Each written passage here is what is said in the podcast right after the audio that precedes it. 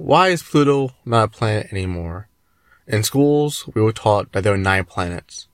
Now, they are taught eight. In 2006, the International Astronomical Union demoted Pluto to being now considered a dwarf planet.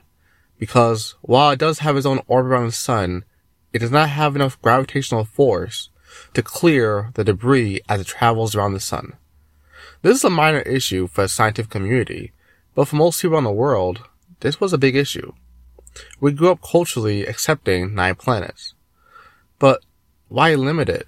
Why can't we just consider the other dwarf planets, like Ceres and Eris, as planets? They are objects in our solar system. They travel on the sun. Why do we have to have a special category?